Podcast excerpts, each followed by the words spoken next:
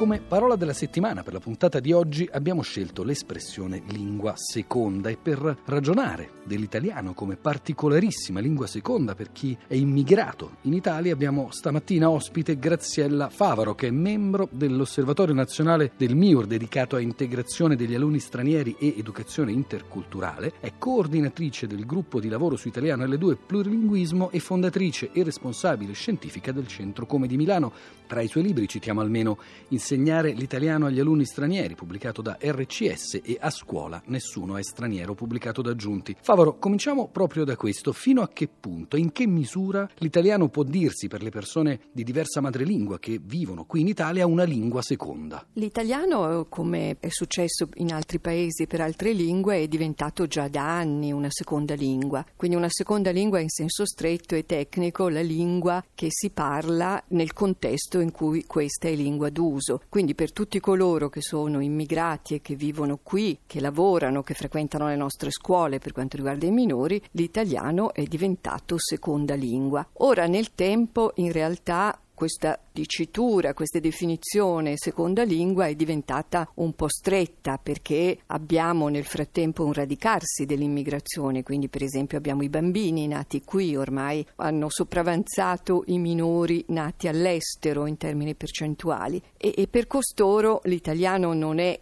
certamente più seconda lingua, ma è, come io amo chiamarla, una lingua adottiva, quasi una seconda lingua madre, quindi una lingua che permea la loro storia, il loro immaginario. Io, io uso anche questo termine che mi piace molto, lingua filiale, e cioè eh, come la lingua materna viene appunto trasmessa dalla madre, nella migrazione eh, molto spesso le parole dell'italiano entrano nella casa, nella dimora grazie ai figli, quindi è come se si invertisse il cammino di una lingua e quindi attraverso le parole entrano nella casa tracce, frammenti culturali che fanno parte della nostra cultura e del nostro modo di vivere. Dunque, se capisco bene, c'è una forte differenza, chiamiamola generazionale, nel rapporto con la lingua italiana, ma invece c'è una differenza tra comunità e comunità, tra lingua madre e lingua madre. Cambia da comunità a comunità l'apertura verso la lingua italiana? Ma sicuramente ci sono gruppi e comunità di immigrati per i quali l'italiano diventa lingua del quotidiano, colonna sonora della vita di ogni giorno, per tante ragioni, perché sono immersi nei contatti con gli autoctoni, quindi nel mondo dell'italiano, perché lavorano a contatto con persone italofone e perché eh, la loro lingua è tipologicamente vicina all'italiano. Quindi non so, pensiamo ai rumeni, agli albanesi, alle persone di lingua eh, spagnola. Ci sono mh, mm, invece altri casi di comunità la cui lingua è tipologicamente più distante e i contatti con gli italofoni sono più rari, penso alla comunità cinese, penso a, sicuramente alla componente femminile delle persone che vengono dal Bangladesh, quindi magari con pochi contatti con gli autoctoni, per i quali eh, l'integrazione linguistica è un'integrazione linguistica marginale o, o strumentale, quindi se immaginiamo che la lingua seconda diventi una casa, usando questa metafora della casa, per alcuni è una tenda, un rifugio provvisorio fatto delle parole della sopravvivenza, sopravvivenza, per altri diventa un monolocale, un bilocale e, e a volte una casa molto ben arredata.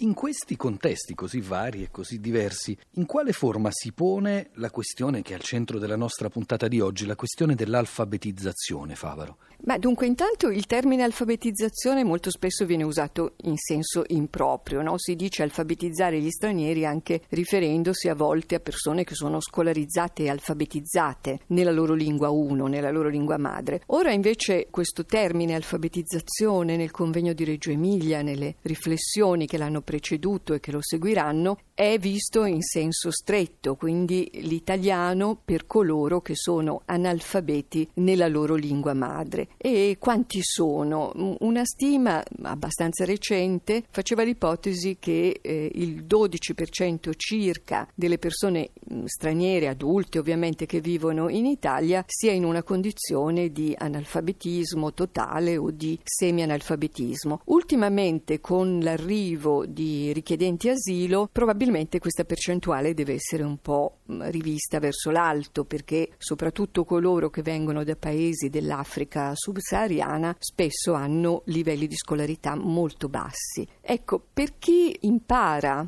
una seconda lingua provenendo da una condizione di analfabetismo, ovviamente si pone lo scoglio dello, dello scritto, della lettura, del non poter eh, leggere i micromessaggi che diciamo si trovano numerosissimi nel nostro quotidiano, le insegne, i segnali, le indicazioni, le scritte. E soprattutto il problema si pone quando gli immigrati analfabeti o semianalfabeti devono affrontare il test di italiano eh, di livello A2 un test che prevede la forma scritta. Parliamo del test obbligatorio di conoscenza della lingua italiana, Graziella Favaro. Sì, per la legge italiana, peraltro come succede in altri paesi europei, è successo prima in Germania e, in Francia, dal 2010 e poi dal 2011 per un altro gruppo è obbligatorio un test di conoscenza dell'italiano di livello A2 per coloro che vogliono avere il permesso di soggiorno europeo di lunga durata e quindi sono la maggior parte degli immigrati immigrati, coloro che sono regolarmente presenti in Italia da qualche anno e la stessa cosa avviene, quindi ancora test di livello obbligatorio per coloro che arrivano nel nostro paese. I dati sull'esito del test di italiano di livello A2 per i primi cinque anni di sperimentazione, quindi dal 2010 al 2015, ci dicono che in Italia viene bocciato un immigrato su cinque, quindi il 20%, poco più del 20%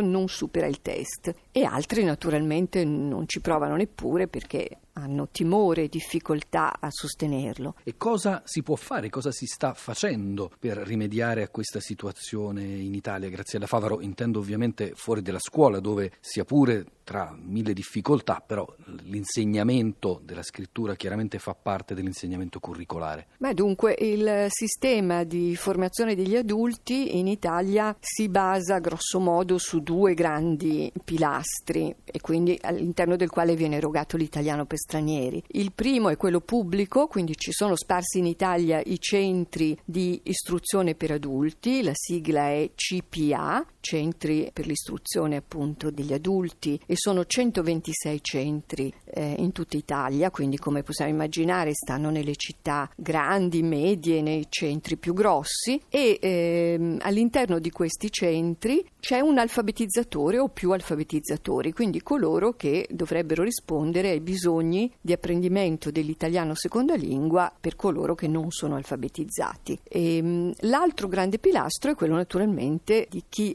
eroga formazione linguistica, di chi insegna l'italiano negli enti, nelle associazioni, nelle cooperative, nel volontariato, nelle parrocchie. E questo sistema è maggiormente sparso sul territorio, a volte animato dalle migliori intenzioni, ma magari con minor competenza, a volte invece le strutture più grosse che lavorano da più tempo anche cercano di mettere insieme accoglienza e competenza. Ecco, gli analfabeti ovviamente hanno grandi paure a entrare nella struttura scolastica perché alfabetizzarsi in una lingua che non è la propria lingua materna è, è uno scoglio enorme, è una montagna e quindi chi lo fa tende a farlo maggiormente nelle situazioni dove la lingua ha le caratteristiche maggiori di prossimità, quindi più nel volontariato, un po' meno nelle strutture scolastiche. E mm, questo convegno a Reggio Emilia aveva proprio l'intenzione anche politica di richiamare alla necessità di intanto prevedere, costruire anche in Italia un sistema integrato di formazione linguistica degli immigrati, così come succede in altri paesi, ordinario, duraturo, intenzionale, ben diffuso nel paese e dall'altro lato di prestare dare un'attenzione eh, maggiore di quanto non avvenga ora nei confronti di coloro che altrimenti sarebbero esclusi dall'alfabeto e quindi esclusi anche dal vivere alcuni aspetti della cittadinanza e dei propri ruoli sociali.